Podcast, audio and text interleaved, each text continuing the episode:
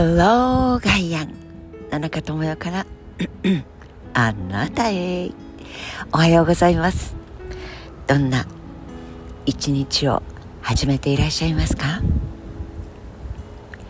東京はそう毎朝が20度超えが当たり前で21度また18度だったらと思っていたらもう完璧20度超えで。お？風が吹いてきました。とっても爽やかな風で。嘘。半袖ですかお兄さん。と思ってすれ違ったおばさんが今や半袖。その半袖がちょっとゾクゾクっと涼しきさから寒いぞ。という感じにもなる。気持ちの良い風が音を立てて通り過ぎていきます。長い雨の続いた後で少しお天気が続いている東京ですがさて6月半ばを超えて夏の準備できてます？ちょっと恐ろしくなるほどの真夏は一体どないなるねん。大阪弁の友達はなんか嬉しいんですけど危機感がちょっとほろっと最後のあたりで R を描いてまるっと丸くなるから関西弁好きです。たぶどうなるんだ真夏は。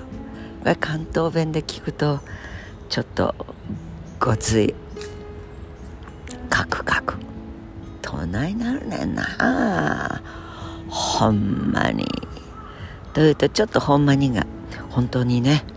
っていうよりまあ本当かどうかわかんないけどさ。言葉って不思議です。さて2022年に生まれた日本人が77万人ちょっと。ということは10年後20年後？言ったってその数というのは減ることこそあれ増えることはないわけです。何しろその年に生まれた人数ですから。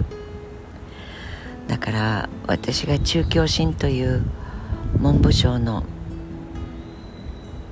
そして文科省のになってからの委員をやっていた時でもなことは分かってるわけです。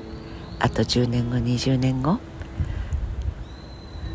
その年に生まれた子全員が定時制から全日制から高校を経て大学大学生を受け入れる大学の定員を考えてみる。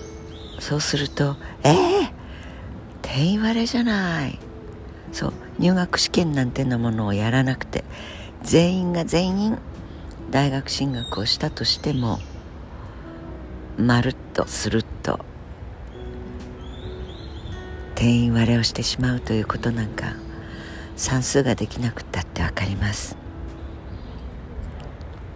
ここへ来て異次元の少子化がどうやら中身を見れば財源すら明確でないのにこういうことをやったってえっとただというよりえ10万円ずつあげたらどうよもう本当に金を与えておけば国民は黙って喜んでウハウハするだろうという発想以外の何者でもない、まあ、そこまで極端に言わなくてもお金がなくて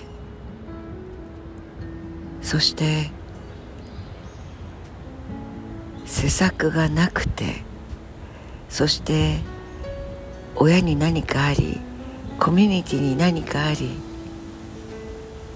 そんなことがあったら生きちゃいけない。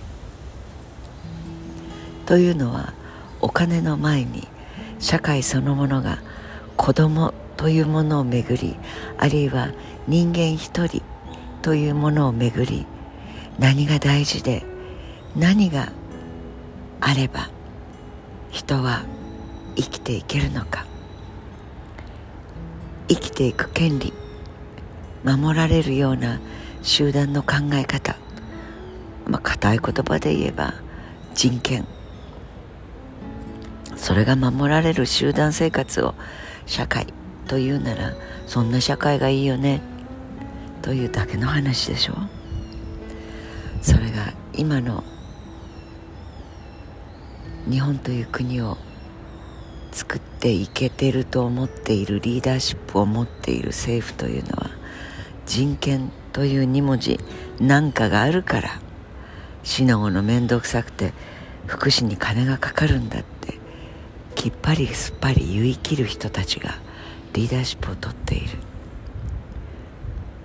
まあ、そのグループでの内輪の会合で大声を上げて叫んでいたそういう議員の録音が漏れてきた。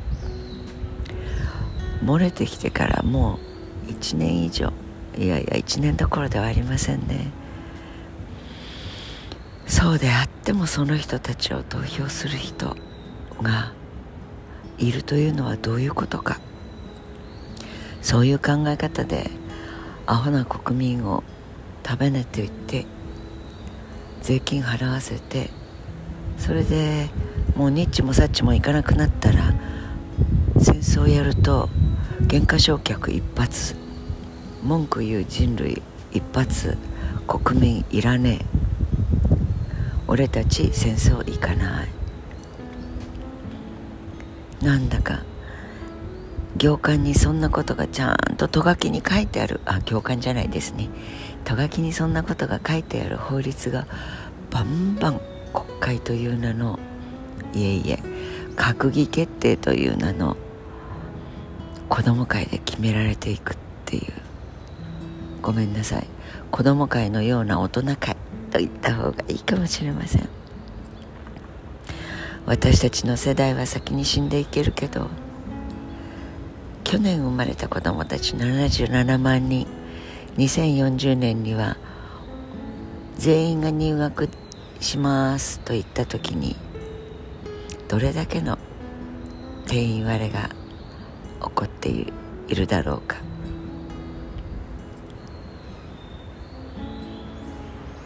ほとんどの大学は食べていけないことになる。というのが10年も20年も前から分かっていて手を打たない。なぜでしょうね。我が国には人材という資源が一番大事で一番誇れるものであったはずなのに。若い人たちは投票の時に寝ててくれりゃいいという人がまだ総理大臣になってまだえばっている。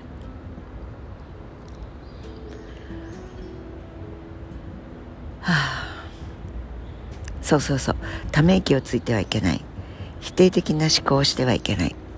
これだけ分かっている私が朝から声を大にして文句を言ってるのだからお許しください。成長しません。でも年を重ねるということがこんなにも素敵なことなんだと思えるような仲間たちに囲まれてそう。数でしかない年というのを年輪のバームクーヘンが美味しくなるよ。というふうに置き換えて。